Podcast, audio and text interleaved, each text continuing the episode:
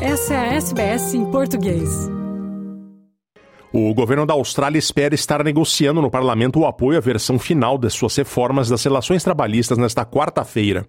A segunda parte do projeto, que o governo afirma ser para fechar lacunas, inclui a mudança da definição de trabalho casual, o aumento da proteção para os trabalhadores temporários e iniciativas para o direito do trabalhador de se desconectar quando não está em horário de trabalho. O apoio do Crossbench, que é a bancada que não é de situação nem de oposição, composta majoritariamente por parlamentares independentes ou de partidos pequenos, é necessário para aprovar o projeto. A senadora independente da Tasmânia, Jack Lambie, diz estar preocupada com o impacto das mudanças nos negócios.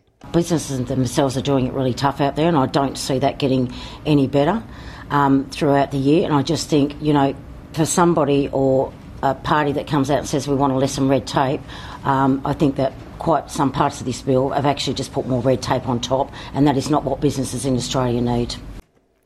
O primeiro-ministro Antônio Albanese diz que a maioria das mulheres que trabalham se beneficiará das mudanças planejadas por seu governo para a terceira fase dos cortes de impostos. Albanese participou de um café da manhã na manhã desta quarta-feira em Adelaide, ao lado de vários outros senadores e deputados, realizado pelas Mulheres das Nações Unidas. Durante a semana, a coalizão entre liberais e nacionais de oposição declarou a intenção de apoiar as revisões do governo à terceira fase do corte de impostos, que prevê que quem ganha mais receba menos retorno, enquanto aqueles com menores salários recebam um pouco mais de retorno dos impostos. Albanese diz que a decisão do seu governo de fazer alterações fiscais baseou-se em grande parte no seu impacto sobre as mulheres da Austrália. Part of our process of agreeing to put forward legislation on tax changes to make sure that people weren't left behind is focused on the impact on women. 90% of women will get a larger tax cut than they were going to get, and 100% of women will get more. O governo federal não conseguirá diminuir o fosso social entre australianos indígenas e não indígenas, a menos que mude fundamentalmente suas políticas. É esta a principal conclusão de um relatório da Comissão de Produtividade do governo. O acordo Closing the Gap, ou Fechando a Lacuna, visa abordar e diminuir a desigualdade vivida pelos aborígenes e pelos habitantes das ilhas do Estreito de Torres.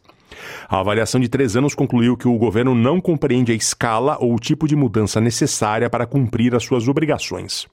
O relatório fez quatro recomendações principais, incluindo a partilha do poder e da tomada de decisões com as comunidades das Primeiras Nações, a melhoria de responsabilização e da mentalidade dos sistemas e da cultura governamentais. O governador de Nova Gales do Sul, Chris Minns, respondeu às acusações de que o novo plano habitacional de seu governo causará atritos nas áreas centrais da cidade de Sydney. O governo estadual planeja turbinar a construção de residências novas e acessíveis perto de estações de trem, em um esforço para enfrentar a crise imobiliária do estado. Segue-se as declarações do tesoureiro do Estado, que disse em Nova Gales do Sul que, que precisa tomar medidas imedi imediatas para garantir que os jovens estejam em condições de comprar uma casa. Mins diz que esta é uma questão que não pode ser adiada. We're actually, for the first time in a long time, trying to engage with this issue, bring along local governments, have practical changes to zoning and planning so that young people can have a place to live in Sydney. That is really the end of the day. And in the papers this morning, there was a report suggesting that we're not going to meet our targets. Then you had some mayors in the radio on the radio this morning saying we were going too far. I mean, ultimately, we believe we're getting the balance right. I'm not saying there's going to be friction No Brasil, mais 29 pessoas são condenadas por atos golpistas em 8 de janeiro de 2023, em Brasília. Quem traz as informações é a repórter Ana Lúcia Caldas, da Rádio Nacional de Brasília. Mais 29 pessoas foram condenadas pelos atos golpistas de 8 de janeiro no Supremo Tribunal Federal. Até o momento, esse é o maior conjunto de ações penais julgadas simultaneamente. Os réus foram denunciados pelos crimes de associação criminosa armada, dano qualificado, tentativa de golpe de Estado, abolição violenta do Estado Democrático de Direito e deterioração de patrimônio tombado. O relator Alexandre de Moraes sugeriu penas que variam entre 14 e 17 anos de reclusão e pagamento de 30 milhões de reais por danos morais coletivos. No entanto, houve divergência em relação ao tempo de prisão e, por isso, ainda não há uma definição em relação às penas. Outros 12 réus estão sendo julgados também no plenário virtual pelos mesmos crimes. Essa sessão termina no dia 9 de fevereiro.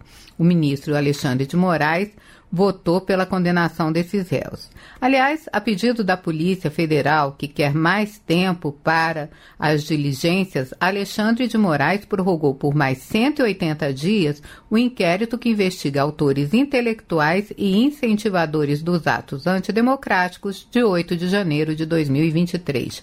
Com informações da Agência Brasil, da Rádio Nacional em Brasília, Ana Lúcia Caldas. Curta, compartilhe, comente. Siga a SBS em português no Facebook.